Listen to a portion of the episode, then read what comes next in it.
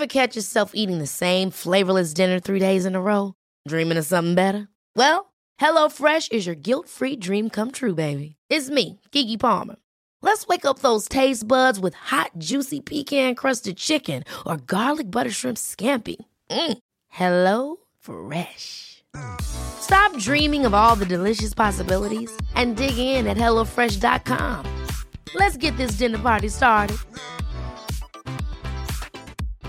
Hi, I'm Daniel, founder of Pretty Litter. Cats and cat owners deserve better than any old fashioned litter. That's why I teamed up with scientists and veterinarians to create Pretty Litter. Its innovative crystal formula has superior odor control and weighs up to 80% less than clay litter. Pretty Litter even monitors health by changing colors to help detect early signs of potential illness. It's the world's smartest kitty litter. Go to prettylitter.com and use code ACAST for 20% off your first order and a free cat toy. Terms and conditions apply. See site for details.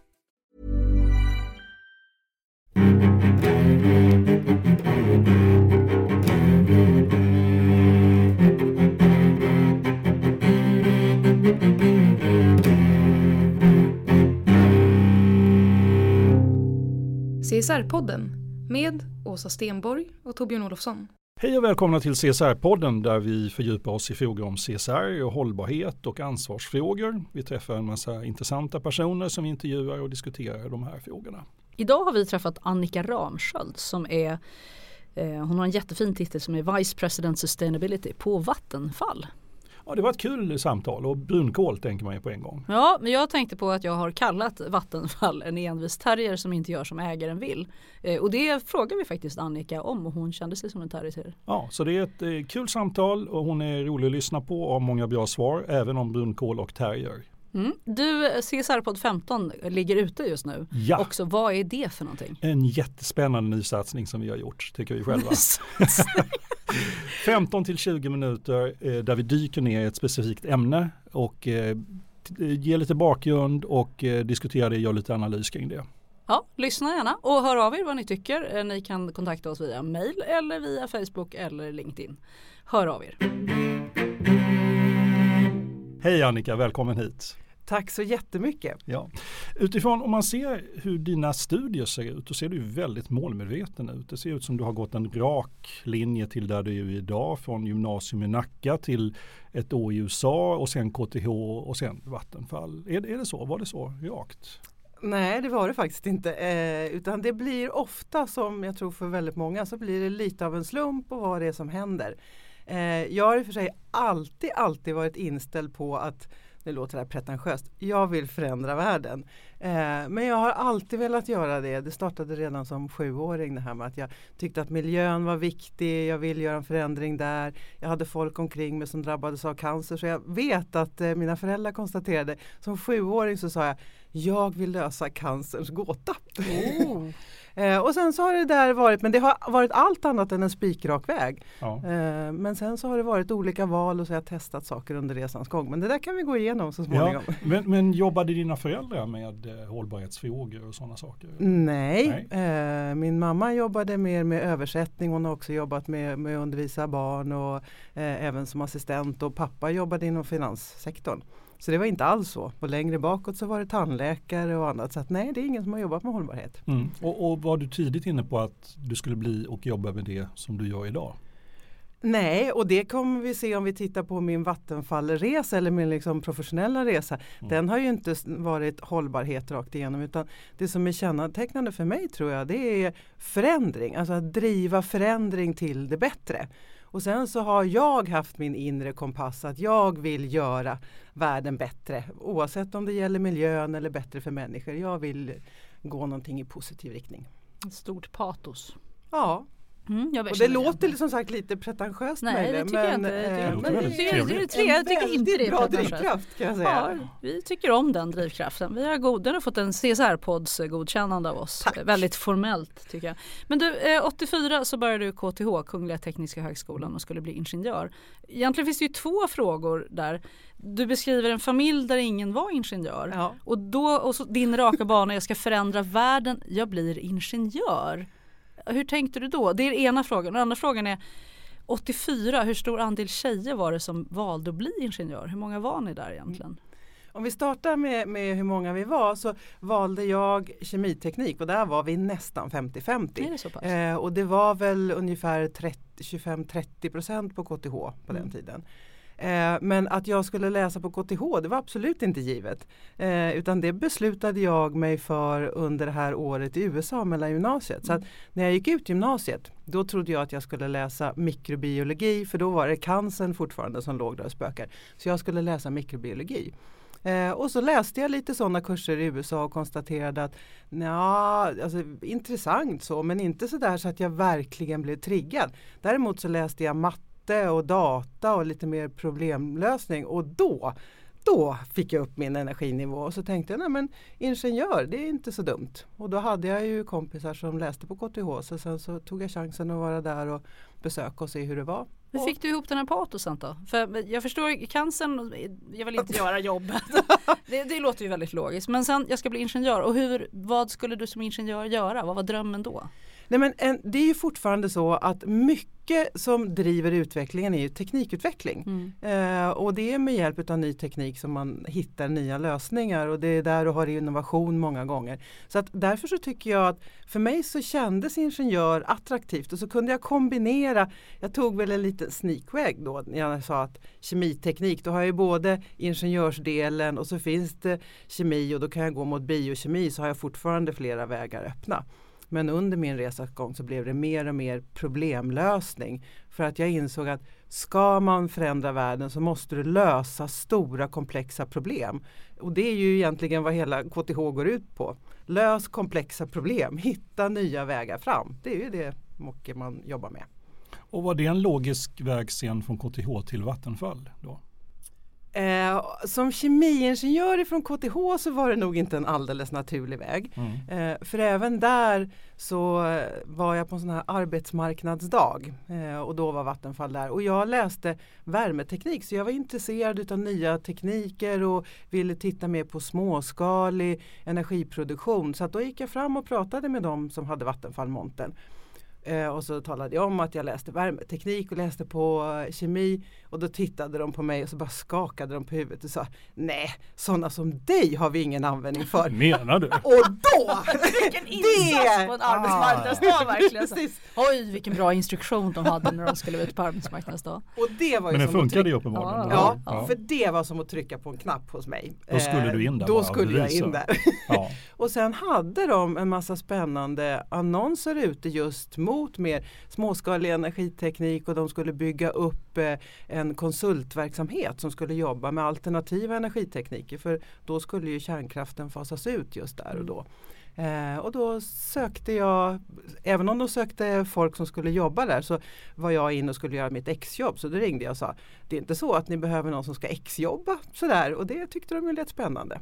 Så på den vägen blev det. Ja, och på den vägen blev det väldigt länge. Du har varit väldigt många år på Vattenfall nu. Ja, det är helt otroligt. Va, jag... Vad är det som har hållit dig kvar?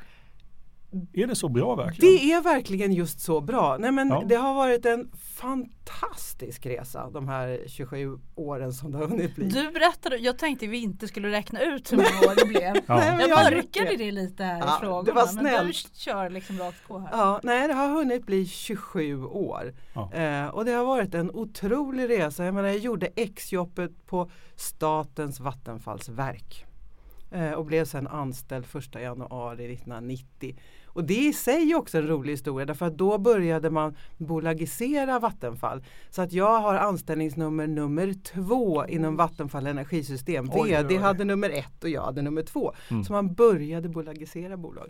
Så, nej men det har varit från ett rent svenskt bolag till hela internationaliseringen som gick över internationalisering. Vi byggde kraftverk i Asien och Sydamerika eh, och sen så ner mer mot Europa och sen så hela den resan vi har gått från att vara väldigt mycket en kraftproducent till att jobba mycket mer mot kunder och från att vara ett storskaligt till småskaligt. Alltså det har varit så mycket spännande saker. Mm som har hänt under de här åren. Och, och, jag gissar att på den här resan så har också kulturen på bolaget förändrats över tid också. Absolut. Hur skulle du beskriva den interna kulturen på Vattenfall idag?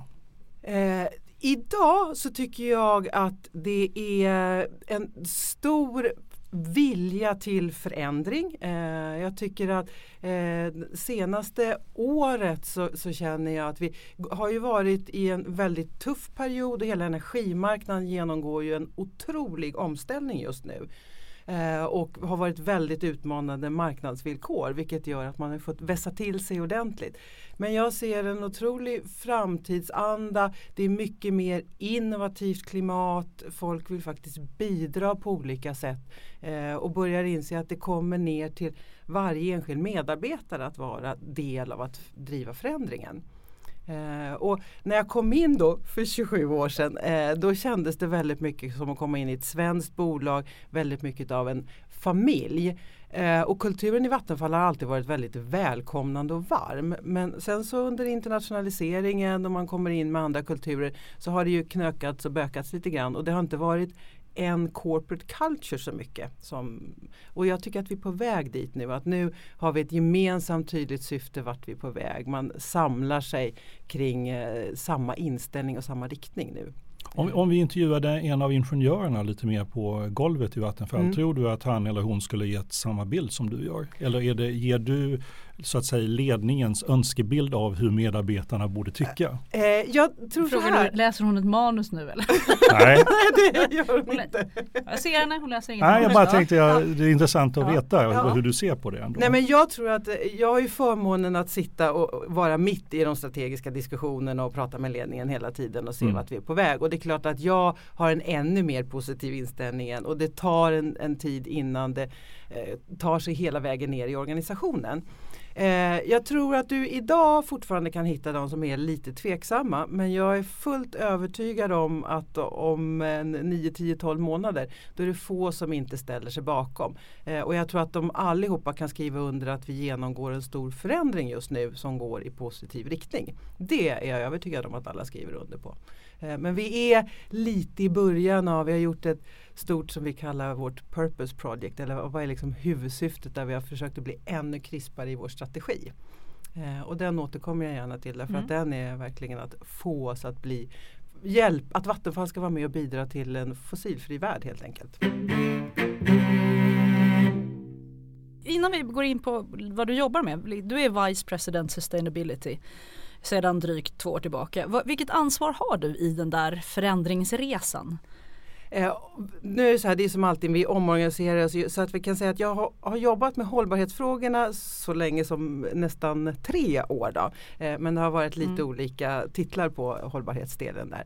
Eh, men det som har hänt de åren är ju att vi har Alltså min roll är väldigt mycket att titta på vad är det för förändringar, vad är det för viktiga hållbarhetsfrågor som Vattenfall måste ta fokus i och mm. jobba med. Och det gör vi mycket genom att lyssna på omvärldens förväntningar. Det, alltså, vi har ju ökat på tempot betydligt i att prata med, med eh, kunder har vi alltid pratat med men även med civilsamhället, med olika NGOer. Vi pratar mycket med våra leverantörer, eh, pratar mycket med ägarenheter, pratar också mycket med med, med kunder, inte bara utifrån en kund eh, lever, kund, säljar, leverant eller liksom förhållande. Utan väldigt mycket kan vi göra saker gemensamt som väldigt mycket mer partnerskap. Mm. Eh, och hållbarhetsfrågan är ju väldigt bra att samla sig kring.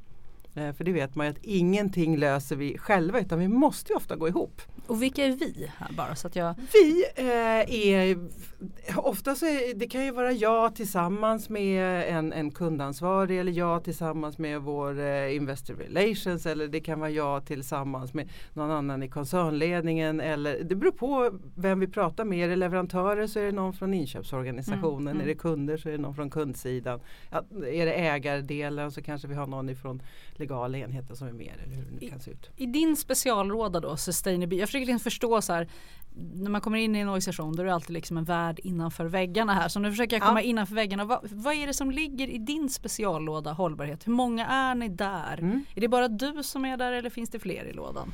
Nej, vi är tio stycken i den lådan. Mm. Eh, och vårt uppdrag är som sagt att hitta sätta de viktigaste hållbarhetsfrågorna, se till att de blir integrerade på ett bra sätt i alla relevanta processer. Så att vi är ju ansvariga för att få in det i strategin, in i styrningen, se till att vi har vettiga styrparametrar, se till att, att öka kunskapen kring de viktiga frågorna. Både kommunicera internt och externt.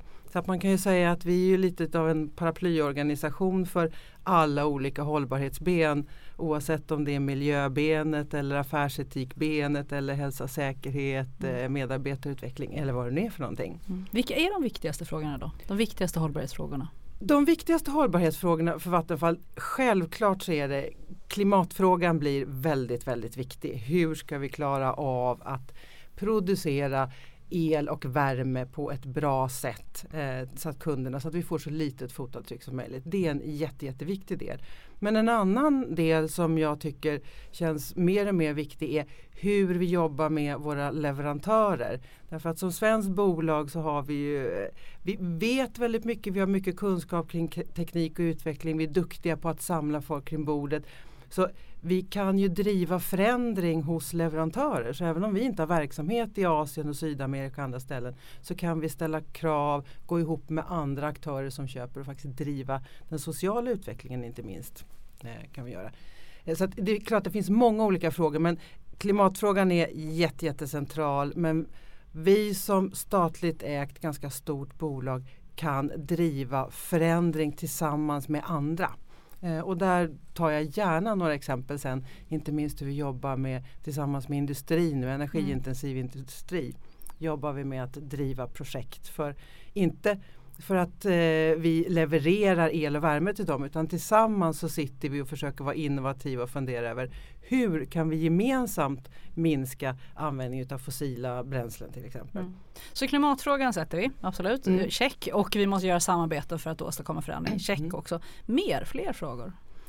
Sen har du hela delen att jobba nära. Vi har ju alltid förstås påverkan, inte bara på klimatet utan påverkan på människor, både medarbetare, eh, entreprenörer och folk i närsamhället runt omkring där vi har våra anläggningar. Mm. Den är ju också väldigt viktig att vi hanterar den på ett bra sätt och ser till att, att eh, de alla är involverade som behöver vara involverade i de frågorna. Mm. Eh, var i organisationen hänger din låda? Om jag skulle gå in och liksom, vem rapporterar du till? Jag rapporterar till strategichefen eh, mm. som sitter i koncernledningen. Mm. Eh, och det var en av de diskussionerna jag hade när jag tillträdde var att säga att ska det fungera att driva hållbarhetsfrågan så, så behöver den finnas nära strategi. Eh, och det är ju egentligen den resan vi har gått igenom nu på sluttampen. Är, när jag kom in så fanns det en hållbarhetsstrategi, vi hade hållbarhetsmål och nu har vi vänt kuttingen och sagt att vi har en strategi som har basen i hållbarhet. Och det gör att vi inte har en separat hållbarhetsstrategi. Utan strategin är liksom hållbar. Mm. Mm. Och vi har inte längre eh, liksom finansiella mål och, eh, och hållbarhetsmål utan vi har strategiska mål. Mm. Eh, och i och med att strategin är baserad på hållbarhet så blir ju de strategiska målen hållbarhetsbaserade allihopa. Mm. Om vi bara pratar lite grann om Vattenfall som företag för att när vi förbereder oss för det här samtalet så inser man att ja, hur mycket vet vi om Vattenfall egentligen? Jag menar jag har en personlig till, eh, relation till Vattenfall genom räkningarna som kommer till torpet. Eh, med elen. Men eh, det här, nu pratar vi om ett lite större perspektiv på det hela. Eh, Vattenfall omsätter 152 miljarder per år. Ni är 20 000 personer ungefär i sysselsättning. Precis och vi har gått från att ha varit 45 men den här Oj. stora förändringen är ju att vi har avyttrat en hel del verksamhet ja. i Polen och i Tyskland. Okej, okay, och för, för ni eh, och i Polen och Tyskland är ni inte kvar längre? Vi är, i, I Polen har vi väldigt begränsad verksamhet. I Tyskland är vi definitivt kvar. Ja. Eh, men den stora minskningen av anställda var när vi avyttrade brunkolen.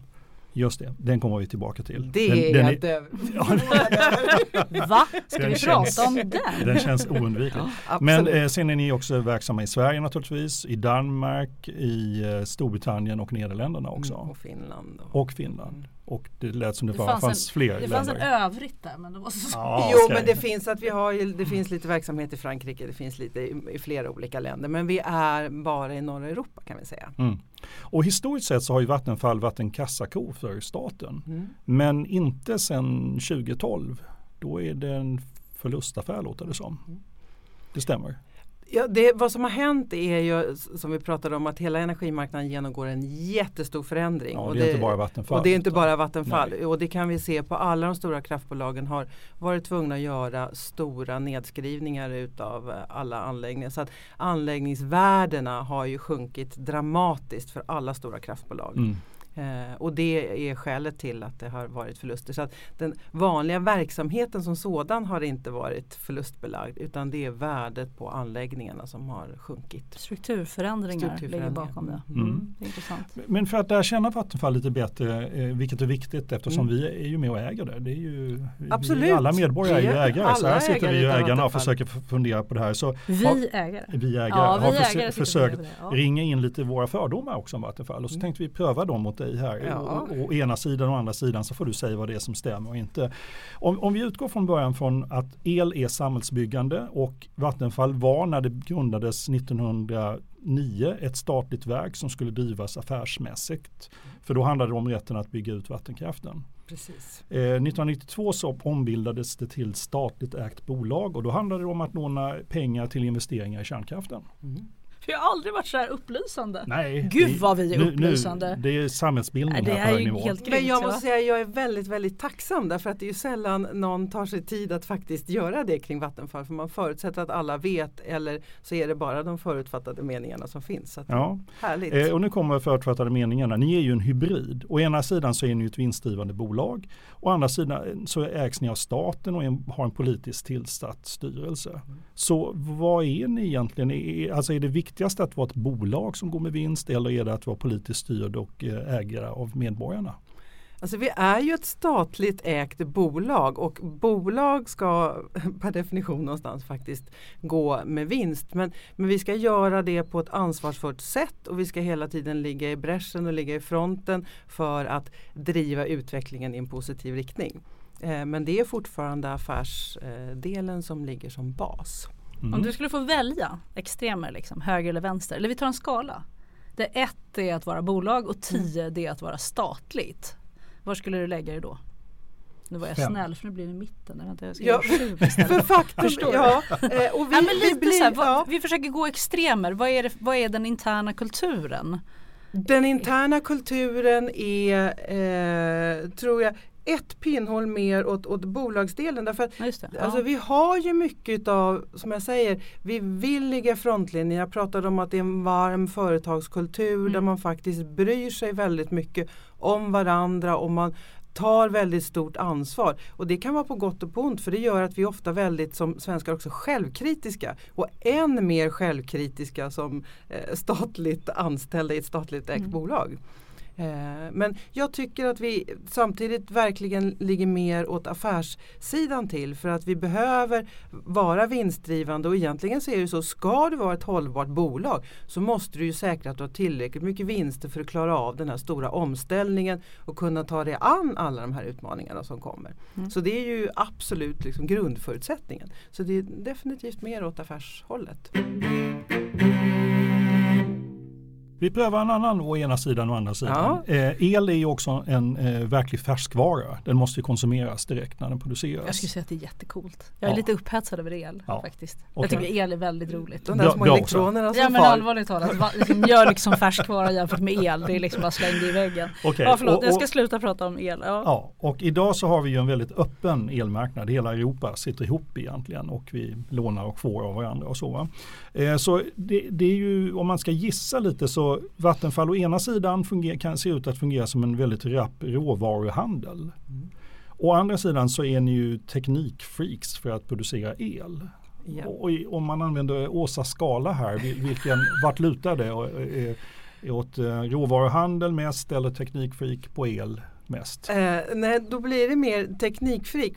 Fastän då, då måste jag ändå protestera därför att då utgår man ju bara från att vi någonstans producerar och sen så tradar. För det första så är det inte bara el och värme. Jag skulle vilja påstå att det som händer just nu är att förr så sålde man just enskilda elektroner nästan i form av el eller du fick via värme via fjärrvärme. Men nu säljer du ju väldigt mycket mer en tjänst. Alltså du vill ha en viss temperatur i ett hus eller du vill kunna ha stabil försörjning av din dator, av ljus och allting utan att det händer någonting. Det ska liksom bara vara en snygg leverans. Och då blir det här med att du köper och säljer enskilda kilowattimmar om det är el eller värme ganska så oviktigt.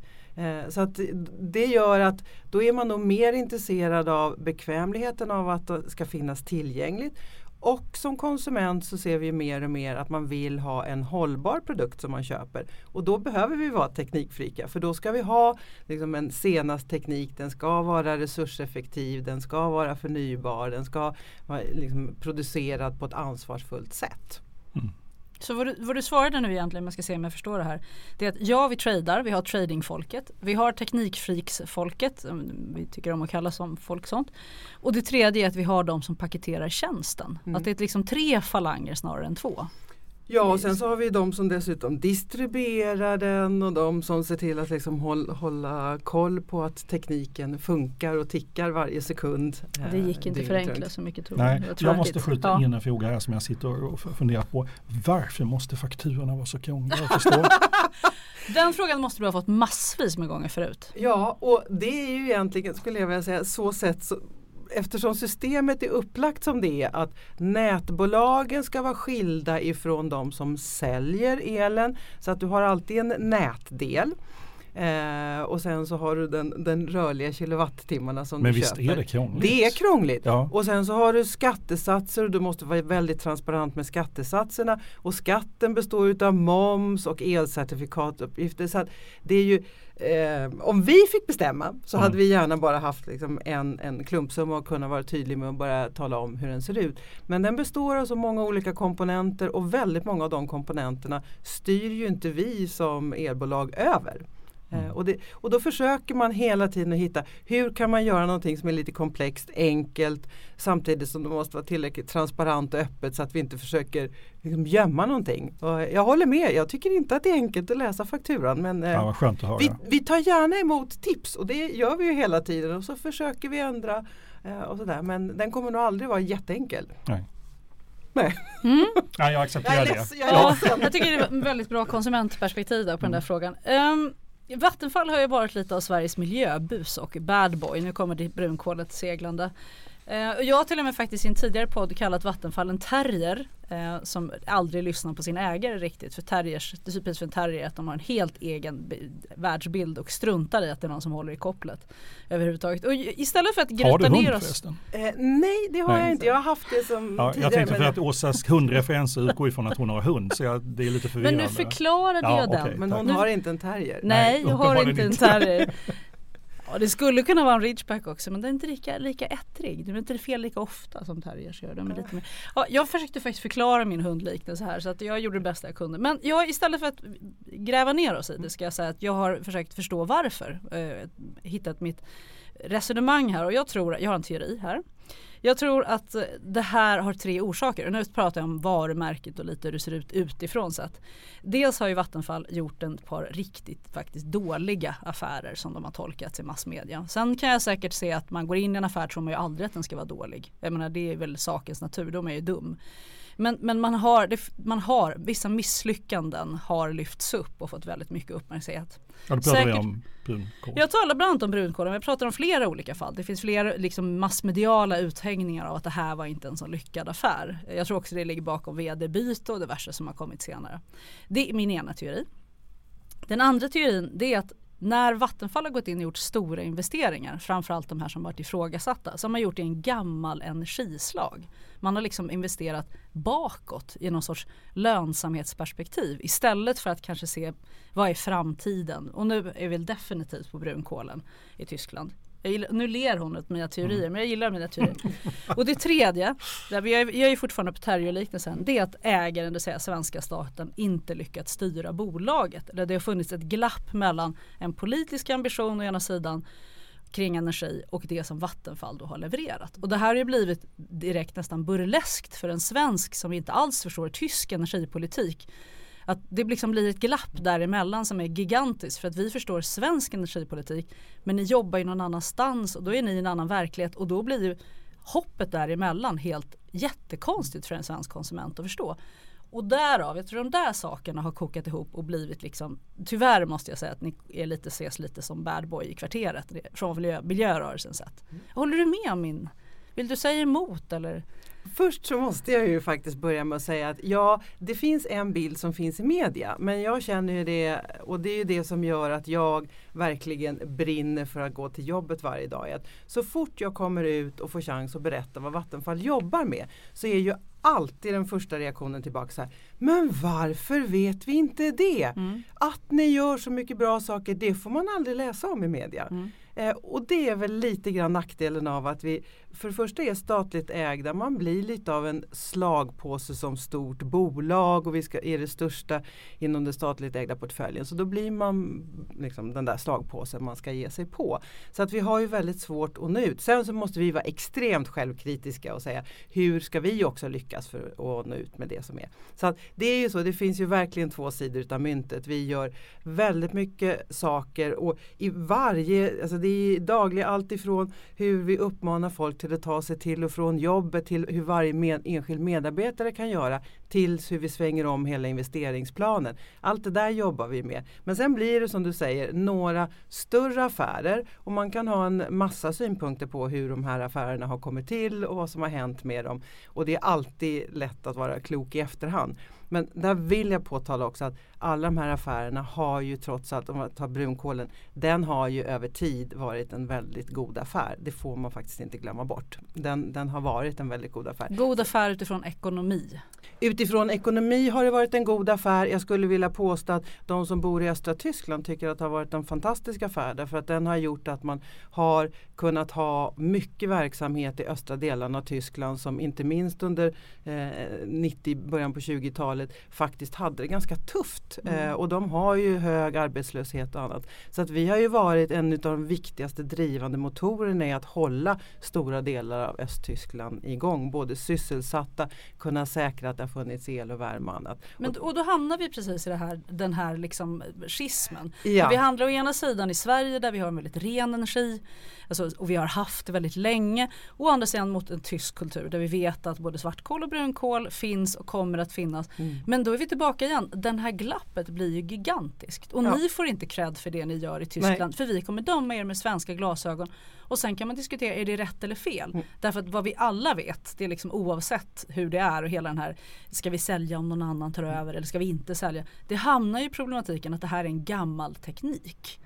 Och jag skulle kunna säga att jag, kanske svenskarna skulle varit mer Liksom, om man skulle vara förlåtande då skulle det varit om man riskade enorma pengar i ny teknikutveckling i östra Tyskland för att lyfta dem från brunkolen för vi har fattat mm. att det går inte. Alltså det var en bakåtsträvande investering ändå. Förstår du? Och, håller och, du med om perspektivet? Att och då håller jag inte ni fastnar? med igen. Nej, därför ja, du, jo, precis. Ja, För när vi gick in, nej vad konstigt. Nej, nej, när vi gick in och gjorde den investeringen Eh, nu var jag själv hemma och var mammaledig precis under den perioden. Men, men om jag Skulle säger vi hänt Vattenfall. Om du var där. Det ja. hade kanske hänt ändå. Nej, men, eh, Vattenfall gick in där och då eh, i Tyskland för man såg att det skulle vara en stor omställning. Och en av de omställningarna var hur man faktiskt skulle förbättra eh, klimatavtrycket på den portfölj som fanns i Tyskland. Och man såg att brunkolen, eh, om vi kom in, vi hade redan då köpt i Polen och jobbat med att förbättra utsläppen där och gjort investeringar investeringar i att rena rökgaser och sånt. Så sa vi vi går in i Tyskland, där kan man göra väldigt mycket. På den tiden så stod, var det stor tilltro till den så kallade Carbon Capture Storage teknologin, alltså hur mm. man skulle avskilja koldioxid och lagra det i backen. Mm. Eh, och den tekniken, det var ju det vi gick in och tanken var att det var så man skulle hantera den, alltså få bort koldioxid. Eh, samtidigt som man sen förstås skulle jobba med andra kraftslag och få in mer förnybart och vind och vindinvesteringar och sånt som vi har fortsatt att göra.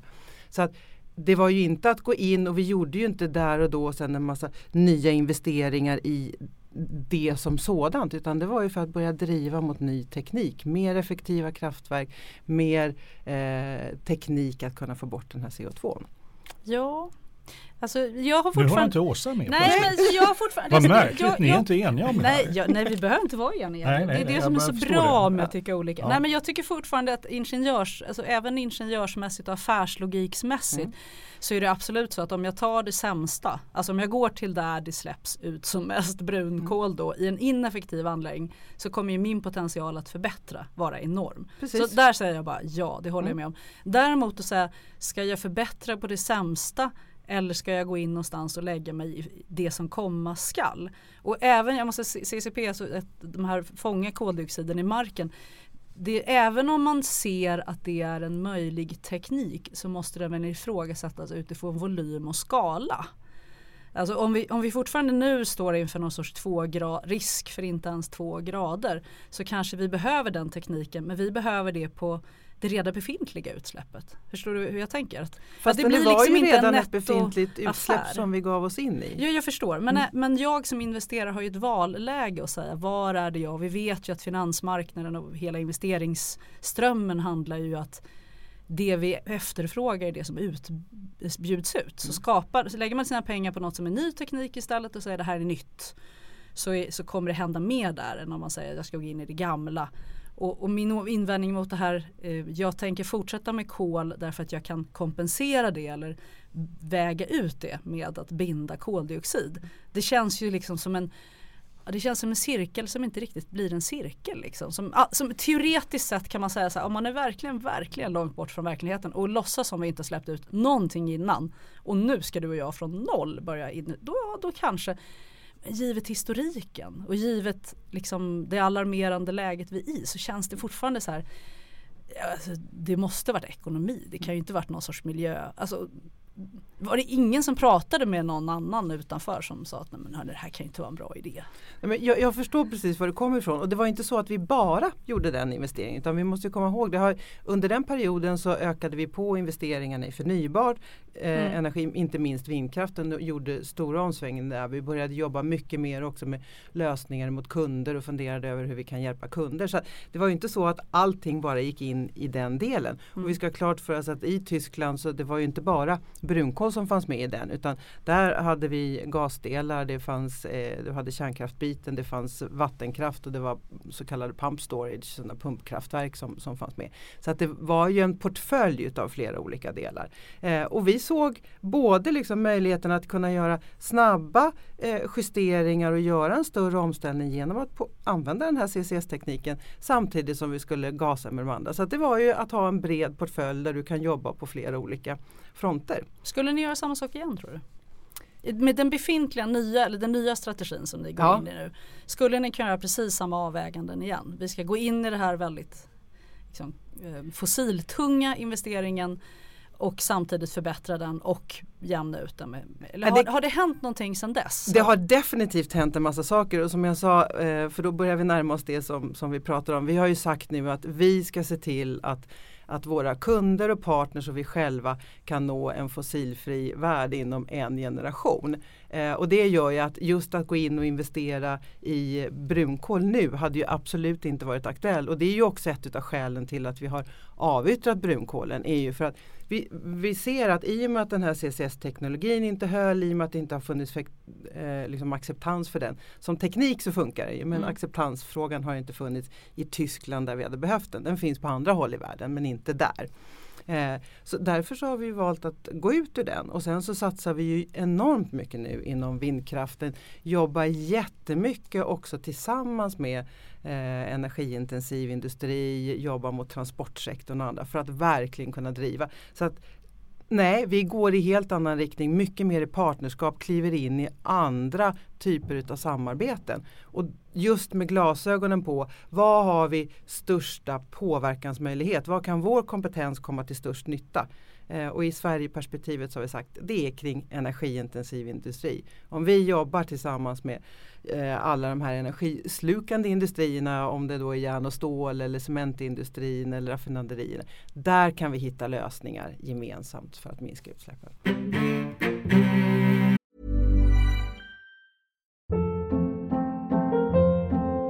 Hold up. What was that? Boring. No flavor. That was as bad as those leftovers you ate all week. Kiki Palmer here, and it's time to say hello to something fresh and guilt-free. Hello Fresh. Jazz up dinner with pecan-crusted chicken or garlic butter shrimp scampi. Now that's music to my mouth. Hello Fresh. Let's get this dinner party started. Discover all the delicious possibilities at hellofresh.com. Many of us have those stubborn pounds that seem impossible to lose, no matter how good we eat or how hard we work out. My solution is PlushCare. PlushCare is a leading telehealth provider with doctors who are there for you day and night to partner with you in your weight loss journey. They can prescribe FDA-approved weight loss medications like Wagovi and Zepbound for those who qualify. Plus, they accept most insurance plans. To get started, visit plushcare.com slash weight loss. That's plushcare.com slash weight loss. Hey, it's Ryan Reynolds, and I'm here with Keith, co star of my upcoming film, If, only in theaters, May 17th. Do you want to tell people the big news? Right, I'll do. Sign up now and you'll get unlimited for $15 a month in six months of Paramount Plus Essential Plan on us. Mintmobile.com slash switch. Upfront payment of $45 equivalent to $15 per month. Unlimited over 40 gigabytes per month. Face lower speeds. Videos at 480p. Active Mint customers by 531.24 get six months of Paramount Plus Essential Plan. Auto renews after six months. Offer ends May 31st, 2024. Separate Paramount Plus registration required. Terms and conditions apply if rated PG. Jag ska bara bolla tillbaka till min start. För min start var ju liksom att ni har setts lite som Sveriges miljöbuse. Ja. Du skrattar ju lite nu. Du, du måste ju ha suttit i miljarder av. Och, där det, och så säger du, men känns det oförtjänt? Känns det som det är lite, man är, vi är lite orättvisa mot Vattenfall som Ja, både ja och nej. Jag, alltså, menar, jag kan ju ibland också tycka att eh, man, när man står där vi står idag och så tittar så skakar man ju på huvudet och säger men hur var det möjligt? Hur tänkte man där och då? Men det är då man måste fundera över, utvecklingen går väldigt fort. Det är bara att se hur länge har vi liksom haft de här smartphones. Alltså utvecklingen går så himla fort. 2000 när investeringen i Tyskland gjordes så såg alltså hela energilandskapet annorlunda ut. Man trodde på att det skulle bli ett ordentligt pris på koldioxid så man skulle få marknadskrafter som drev bort fossila bränslen. Och vi skulle vara en viktig del i det skiftet och både tillämpa ny teknologi, kunna komma in med, med andra ersättningar. Vi jobbade jättemycket och trodde på biomassa. Men det är många av de här sakerna har liksom inte fallit ut. Vi vet ju allihop att priset på koldioxid är på tok för lågt. Det driver liksom inte, det finns inga marknadskrafter bakom det och driver bort det. Utan det har snarare varit en, en kassako och varit väldigt lönsamt. Mm. Så att det har, får ju helt fel driveffekter. Mm. Det var ett system som aldrig och, lyckades flyga riktigt. Nej, och, och det har ju hänt enormt mycket. Och jag tror att allihopa, pratar med allihopa i koncernledningen, alla säger det är ju bedrövligt att det har tagit så lång tid för hela världen att, att samlas i frågor som det här kring, kring Paris och att man verkligen jobbar för att hitta lösningar för att få koldioxid att faktiskt behöva betala sitt pris. Så eh, Eh, men det har inte funnits marknadskrafter och någonstans vi är ett affärsbolag i botten också så att det går ju inte bara att skjuta ut vissa eh, tillgångar utan du måste ju hantera dem på ett ansvarsfullt sätt både mot ekonomin, mot de anställda, mot alla som är beroende av att få elen och kraften som finns ifrån de anläggningar som det är. Jag, jag hör det där argumentet så himla ofta. Jag köper verkligen att man måste absolut hantera befintliga resurser eller befintliga tillgångar på ett ansvarsfullt sätt. Det finns inte marknadsefterfrågan. Och, och jag har ju fastnat i det här att marknaden är också vad du gör den till. Det fanns någon som lärde mig att använda en smakfrån och det var marknaden som lärde mig det. Det var någon som lärde mig att jag kunde tänka de här frågorna. Och då är det frågan, är man en katalysator att driva på marknaden eller sitter man på en stol och väntar på marknaden? Och där, där tror jag liksom lite har ju inte Vattenfall uppfattat som man har stått på barriärerna och hjälpt till att göra omställningen. Utan jag är nästan, nu ska jag väl säga lite bråkig liksom, jag är nästan rädd för att ni har lobbat på fel sida. Faktiskt så finns den, och det är kanske en en obefogen misstanke, för jag måste ha fördomar. Men det är nästan där jag har sett er som aktör, för jag har inte sett er ibland förfronten. Jag har inte sett er i grupperna som står och säger kära någon, ser ni inte solen skiner, det är så mycket energi från den, använd den, den istället. Utan snarare säger åh men vi har gamla källor här, vi ska hålla fast vid dem. Nej, men jag, alltså, och jag, kan, jag tycker att jag måste också ransaka mig och Vattenfall. Jag håller med att vi har hållit väldigt låg profil. Eh, jag vill nog däremot säga att jag tycker inte vi har lobbat på fel sida. Men, men vi har inte haft... Det var provokativt. Ja, jag vet. Vi har haft låg profil och det har varit lite också det här ett statligt ägt bolag ska inte vara ute och driva politiska eh, frågor utan eh, vi, vi, har legat lite i bakkanten. Så jag tycker att vi har varit för, för rädda för att gå ut och, och ta de svåra frågorna, berätta om utmaningar och försöka hitta lösningar. Men då kommer jag tillbaks till, jag tycker definitivt att vi de senaste åren har ökat på tempot betydligt. Eh, och det här med att vi har initierat att det ska tas större initiativ. Jag kan ju bara se i min tidigare roll när jag var affärsutvecklingschef hur vi gick ihop tillsammans med Volvo. Jag menar, vi har gjort en investering i plug-in hybridteknologin tillsammans med Volvo. Den hade inte kommit till så Volvo hade inte haft en sån teknologi om inte Vattenfall hade varit med och gjort den investeringen. Vi samlade oss, ytterligare ett exempel kring transportsektorn, samlade 86 olika organisationer för att göra någon form av business case kring vad krävs för att elektrifiera eh, Sveriges fordonsflotta. Vad behöver man göra? Och då var vi ju drivande i att göra det. Nu har vi de här energiintensiva industrierna där vi också samlar folk för att hitta lösningar. Så att jag tycker absolut att vi ligger liksom i framkanten och gör det.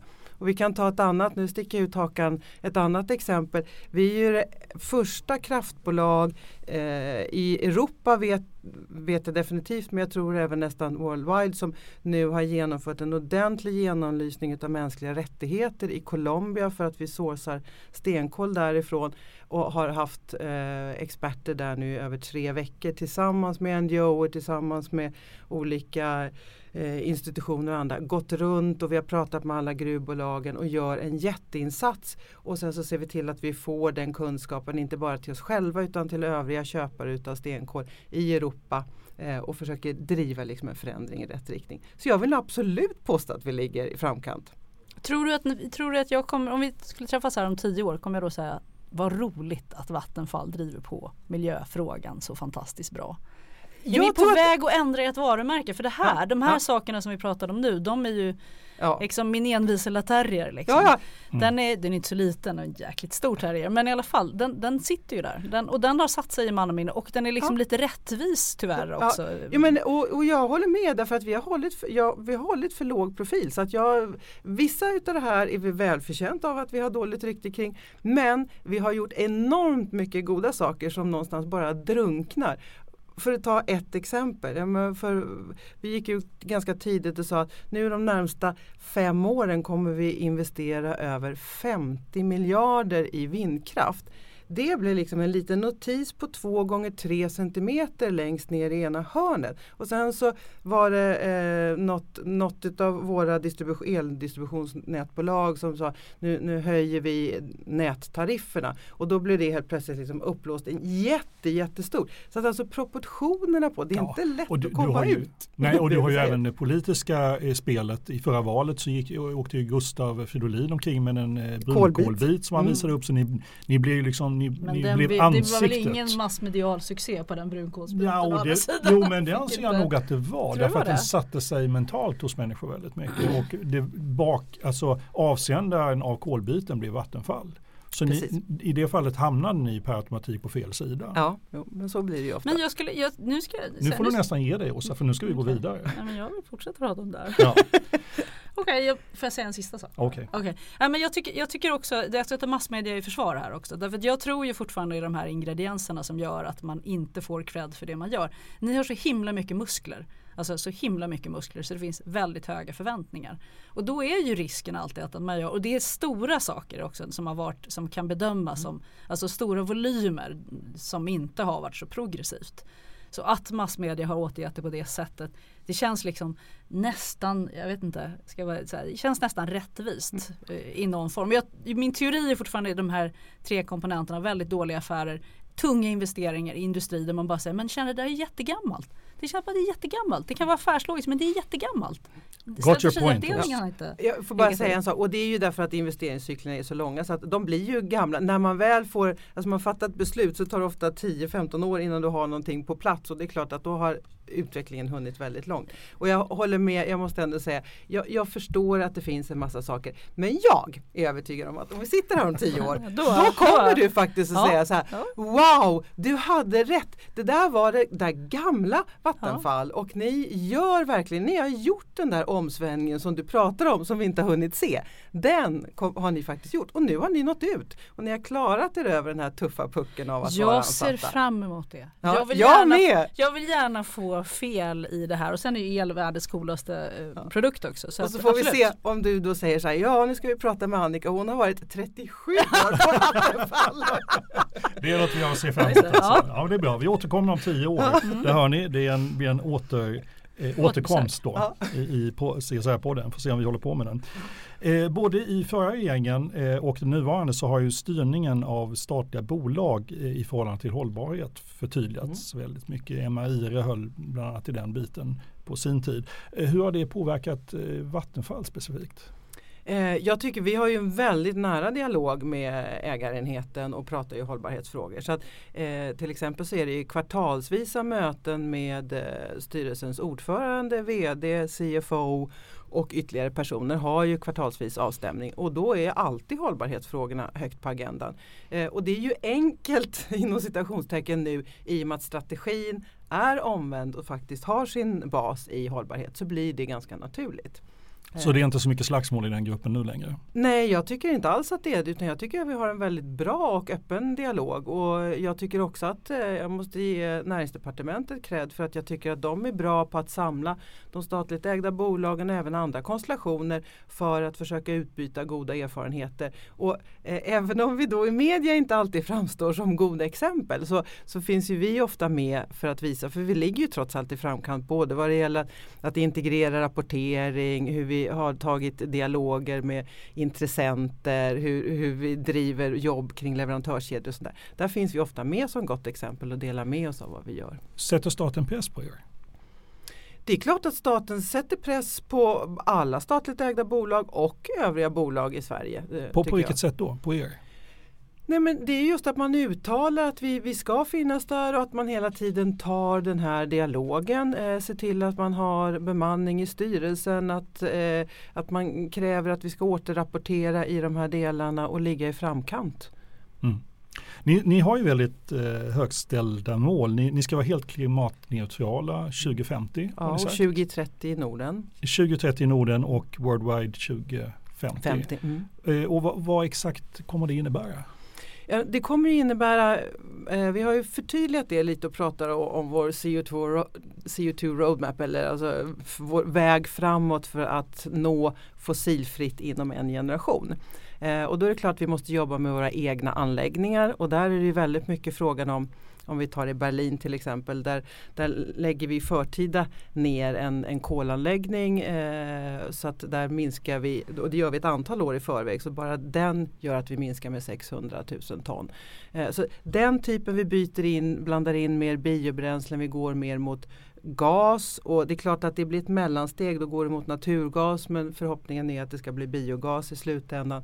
Vi har en enorm expansion kring eh, vindkraft som jag pratar om där vi mer än fördubblar nu de närmsta åren och över 50 miljarder som investeras i det. Eh, Så att där är ju en stor omsvängning. Så det är vår egen portfölj. Sen jobbar vi väldigt mycket med produkter mot kunderna. Så att hur kan vi hjälpa våra kunder? Och det kan vara hushållskunder som vi tre som sitter här runt. Mm. Hur kan vi göra det? Vill vi producera vår egen energi med hjälp av solpaneler så kan vi hjälpa till med det. Eller om vi vill ha värmepump, vill vi ha batterilager eller vill vi ha att vi vill ha så kallad EPD-el, alltså eh, Energy Declaration, så att du vet exakt, eller bra miljöval på, på din el, så kan du få det eller om det är värme. Du pratar inte sol alls? Jo, Eller du- so- sol, Ja, sol, solpanel, ja. Solpanel utifrån privathushåll men du sa våra stora investeringar, där är inte ni på sol. Eh, jo, vind, det, där har vi gjort en eh, större satsning också. Så nu samlokaliserar vi väldigt ofta. Så att när vi gör en vind på land, ska Mm. jag tillägga. Så, eh, på land när vi gör vindkraftverk så lägger vi också solpaneler parallellt. Mm. Eh, och då, det blir ett väldigt bra sätt att liksom optimera markutnyttjandet runt Mm. omkring. Så det gör vi också. Eh, Men sen så gäller det att jobba med städerna. Vi har ju avtal med Berlin, med Uppsala och andra för att jobba med den delen. Vi jobbar med leverantörer så att vi ska kunna spåra bakåt. Vi får liksom mer forskning och utvecklingsdiskussioner kring hur kan man använda resurser smartare. När vi bygger vindkraften, hur sker transporterna? Så att, alltså det är massa olika byggstenar som ligger i den här för att bli Och, och eh, kärnkraften då? Finns den med i en, en framtida hållbart samhälle? Eh, kärnkraften finns ju kvar och den är ju väldigt viktig för Vattenfall eh, och Sverige skulle jag påstå för att inte behöva gå något mellansteg in i något fossilt. Så att, men vi har ju tittat på tillsammans med IVA drivit projekt för att se hur blir hela Sverige 100% förnybart. Och det kommer ju att gå men förutsättningen för att det ska ske på ett ekonomiskt försvarbart sätt är att kärnkraften ligger som en brygga eh, fram under en period. Så jag ser att vi kommer att ha kärnkraft relativt länge men eh, mm. exakt hur länge det vågar jag inte. Så kärnkraft är inte per definition hållbart utan får vara en övergångsteknologi? Den är fortfarande en sån som, som eh, kommer att se kommer ersättas, ersättas på sikt. Mm. Men, men eh, det gäller även i Tyskland utgår jag ifrån då? Ja och faktum är att eh, ja, ja, både kol och, och, och gas och kärnkraft. Ja. Ja. Och, ja, jag frågar är därför att där är det lite konstigt därför att ni har ju ett affärsmässigt ingånget avtal med tyska staten men ni har också stämt tyska staten på grund av att de tänkte avveckla kärnkraften till 2022. Eh, och det är klart, det kan man ju tycka också med svenska ögon känns lite märkligt. Deras beslut eh, kom väl efter ehm, eh, Fukushima. Mm. Men eh, hur, hur känns det? Eh, och där kan man också ha en massa olika synpunkter och det var ju egentligen eh, Först, vi hade kärnkraften, sen så var man väldigt tydlig från Tysklands sida och så sa man att nej men, kärnkraften kommer inte att avvecklas så snabbt som vi har pratat tidigare utan vi kommer att livstidsförlänga den. Då gick Vattenfall in efter det beskedet och gjorde investeringar. Så vi ställde av kärnkraftverken, började investera för att förbättra dem, höja säkerheten och möjliggöra livstidsförlängning. Sen kom Fukushima och innan vi ens, alltså vi har lagt en massa investeringar utan att ens koppla upp dem på nätet igen så blev det de anläggningar som man började med att säga, de kommer inte få återstarta och sen så lät man andra gå. Så att vi hade ju mm. gjort en massa stora tunga investeringar baserat på beslut som som man hade tydliggjort i Tyskland. Och då sa vi det måste man någonstans ändå ha en diskussion kring. Eh, mm. Ja, men är det, är ju en mer inte? nyanserad och rimlig bild än vad den som jag sa inledningsvis. Då, ja. Som är den mediala bilden. Exakt och det är därför det är så viktigt att kunna få vara med och ta en diskussion emellanåt. Mm. Ja men samtidigt som det här måste vi ha en diskussion om är ju inte en stämning. Alltså, ja, det, är en stäm, det är en pågående stämningsansökan. Så det är ju inte en det är inte så här vi samlas och fikar lite. Jag köpte den förklaringen, det gjorde Nej, inte men du. måste, alltså, alltså, jag, jag vet inte hur dina diskussioner brukar se ut men det är väldigt sällan jag tar dem i rättssalen. Faktiskt, då är det ju inte en Fast diskussion om du ska, är Om du ska få pengar tillbaka så måste du ju ta det till domstolen. Nej, du kan göra upp i god, i god ja, fast det, väldigt mycket med Det vet ju inte, det kan man ju ha försökt men inte lyckats ja, med. Ja, exakt, men då är det ju inte en, en diskussion längre utan det är ju en stämningsansökan. Jag kan förstå grunden till det men det är en stämningsansökan och massmedialt blir det väldigt, ja. återigen väldigt så här, nej men herregud, vad gör de nu för någonting? Vad håller de på med? För, och jag förstår liksom att ett politiskt landskap kan förändras och affärs, det här ställs ju det affärsmässiga mot det politiska. Och, och om, en, om en regering tänker ta ansvar och säga att vi vill fasa ut det här för det är farligt för våra medborgare, men då stämmer vi er. Alltså det blir ju en massmedial logik där man säger men här har ju massmedia faktiskt i sak lite rätt också. Eller? Och även ifall man först har sagt vi en sak. Vi tänkte debattera utan dig. Ja, man har sagt först en sak ja. och sen så ändrar man sig och ja, då orsakar man I så fall måste man, I så fall måste man, måste man binda, man binda, binda staten med de avtalen som gör att du inte ens blir bestämd.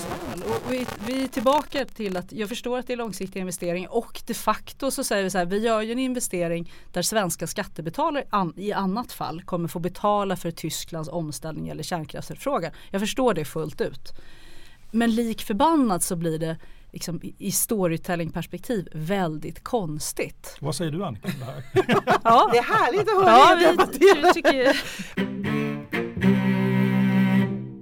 Men det som är intressant med att, att, prata med dig det är ju att vi faktiskt pratar, vi skulle kunna ställa exakt samma frågor till vd till som vi kan ställa till dig. Därför att i hela Hela energisektorn är ju liksom hållbarhet den bärande punkten just nu. Ni är ju en sektor som står i en enorm omställning. Det är liksom kärnan av eran affär.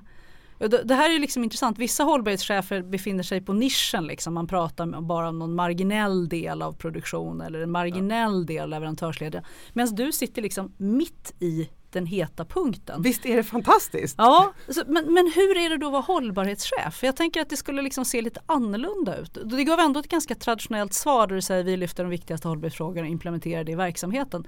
Medan jag tänker så här, men verksamheten måste ju springa ifrån dig fyra gånger av fem för att det är så himla mycket mitt i vad de gör. Alltså, jo, det kan jag ju känna att eh, ibland så är det någon som frågar, men Annika vad håller du på med egentligen? Du, du är ju överallt och jobbar med alla frågor. Ja, därför att hållbarhet är så integrerat i allt det vi gör, precis som du säger.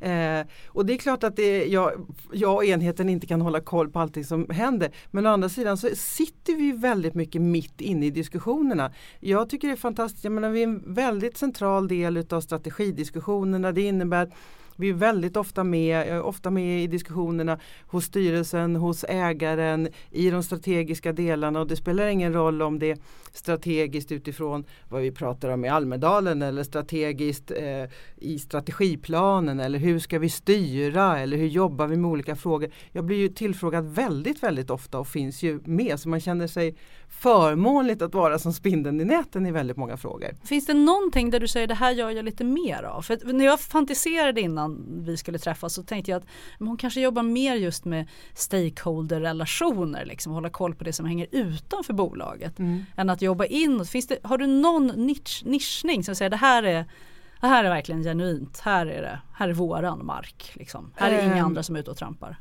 Nej det finns ingenting där bara vi och då menar jag vi hållbarhet inom, inom Vattenfall, den, den staben.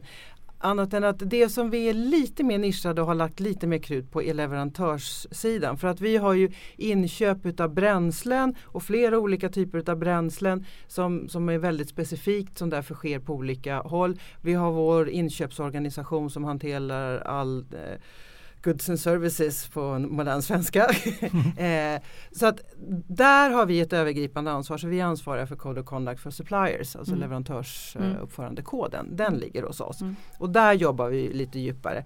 Eh, men sen jobbar jag som du säger också mycket med de externa stakeholder-delarna. Men i och med att hållbarhet, i och med att vi vände och integrerade hållbarhet så tydligt i styrningen så är jag ju minst lika mycket alltså, ute internt för att ta diskussionerna med affärsområdescheferna, med, med affären om vad är deras viktigaste hållbarhetsfrågor, hur ska de jobba med dem, även samla in när det ska rapporteras. Så, att, så du är eh, lite kunnigare än vad de är kring förnybara källor, du är lite kunnigare, liksom, där kan du hjälpa dem. Du kan vara jag innanför väggarna och vara lite otålig och säga men kära ni, så här, ja. kan, så här kan vi inte hålla på. Jo jag är väldigt eh, otålig. Jag visste det. Hon bara, hon jag bara är håller nog... en fasad. Liksom. Jag är säkert känd som en terrier mm. internt. Ja, det bra. kan jag nog tänka mig. Ja.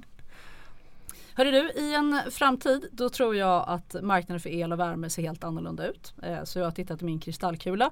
Och vi har varit inne på dit, då har vi solpaneler på alla tak och vi har vindsnurror liksom där det finns. Och det är inte bara vi som vill på landet utan det är även inne i stan så använder vi ytor på ett helt annat sätt. Och vi har slutat slösa på energi. Idag är det lite som energi och vatten. Vi bara låter det rinna och så tänker vi oss inte för. Utan vi har blivit mycket, mycket mer energieffektiva. Mm. Eh, både i huset och i bilen. Eh, och då handlar det om att jag är både konsument och producent av el. Och att det, alltså, volymerna för elförsäljning kommer minska något enormt. Men däremot eldistribution kommer öka jätte, jättemycket. Eh, håller du med om den framtidsbilden? Tror du på den? Eh, mycket av det där tror jag är riktigt. Eh, men vad vi ser, inte minst tror jag i Sverige, är att jag tror inte att elförbruk alltså, att elförbrukningen kommer att minska så mycket. I varje enskilt hushåll så kommer den att göra det. Men på nationell nivå så ser jag som jag säger att de här eh, energiintensiv industri som idag använder koks eller fossila bränslen kommer i mångt och mycket att gå över till el. Eh, och då är det ofta så att man då kan det vara att man använder vätgas istället och för att producera den vätgasen så gör du elektrolys med mm. el. Så att därför så får du mer eh, el som går in i industrier. Vi pratar om transportsektorn. Väldigt mycket kommer att bli elektrifierade transporter även om jag också tror att vi har, kommer att ha mycket som är biobaserat. Eh, men där kommer det också komma in. Så att det här som gör att vi blir mer och mer effektiva kommer lite grann att ätas upp av att vi fasar ut en massa fossila bränslen och ersätter det med el. Mm. Eh, så att jag kom, det kommer så kakan inte är lika så... stor men hushållen kommer att ha mindre bit av kakan? Men hushållen kommer att ha mindre bit och, och andra samhällsviktiga delar kommer att ha en större mm. andel som, som transportindustrier. Och, och vilken roll kommer Vattenfall ha i den bilden av framtiden?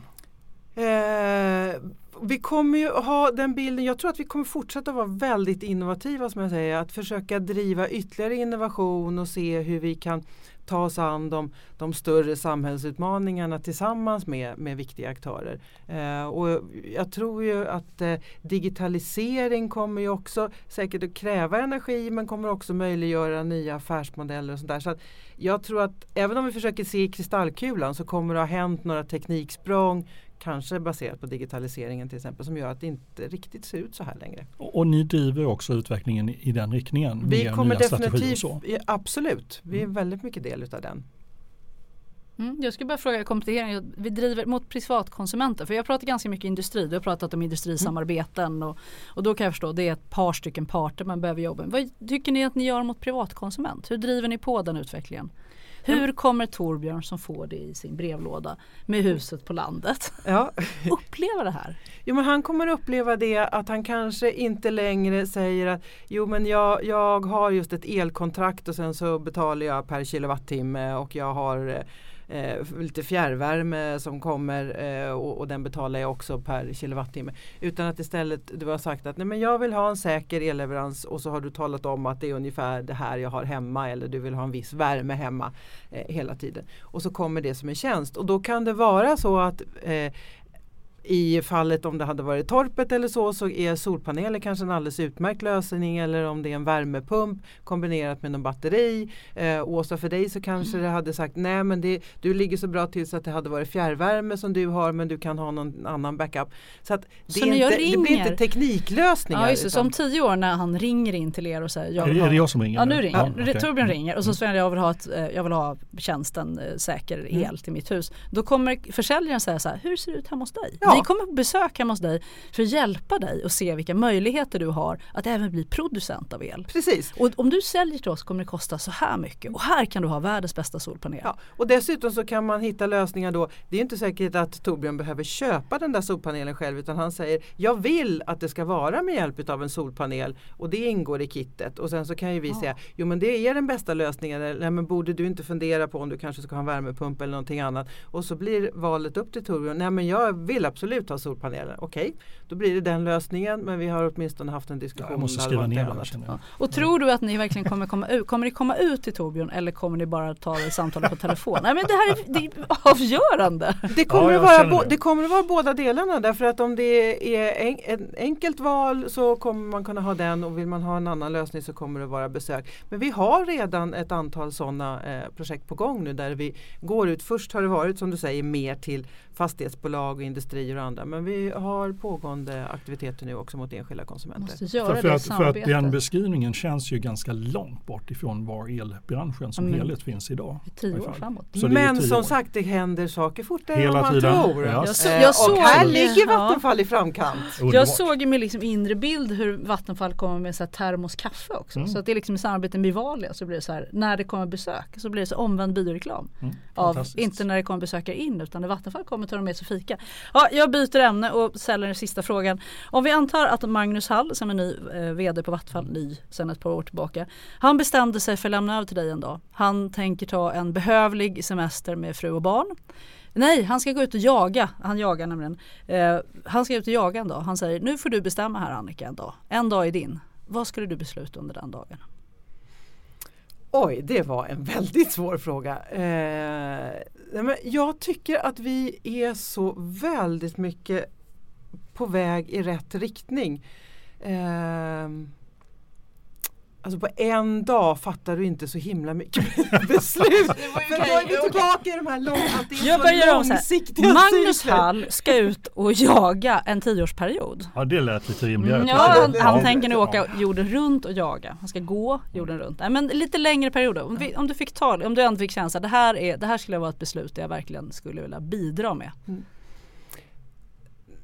Nej, men, som jag säger, jag tycker att vi är på så väldigt god väg men jag skulle kanske försöka öka på tempot ännu mer i att säga men vi jobbar ännu mer tillsammans med eh, eh, våra leverantörer för att lösa att nu har vi som sagt vi haft fokus på att jobba med våra egna anläggningar, vi har jobbat med kundlösningar och mot industrier och städer men att vi skulle faktiskt göra en kraftsamling ännu mer kring eh, leverantörssidan. Mm, mer uppströms bakåt. Ännu mer Mm. uppströms bakåt.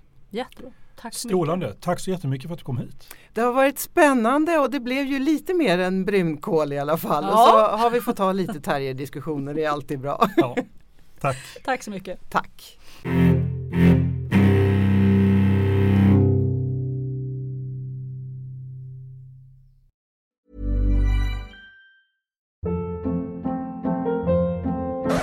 Hold up. What was that? Boring. No flavor. That was as bad as those leftovers you ate all week. Kiki Palmer here, and it's time to say hello to something fresh and guilt-free. Hello Fresh. Jazz up dinner with pecan-crusted chicken or garlic butter shrimp scampi. Now that's music to my mouth. Hello Fresh. Let's get this dinner party started. Discover all the delicious possibilities at hellofresh.com. Hey, it's Paige DeSorbo from Giggly Squad. High quality fashion without the price tag. Say hello to Quince. I'm snagging high-end essentials like cozy cashmere sweaters, sleek leather jackets, fine jewelry, and so much more. With Quince being 50 to 80% less than similar brands. And they partner with factories that prioritize safe, ethical, and responsible manufacturing. I love that. Luxury quality within reach. Go to quince.com slash style to get free shipping and 365 day returns on your next order. Quince.com slash style.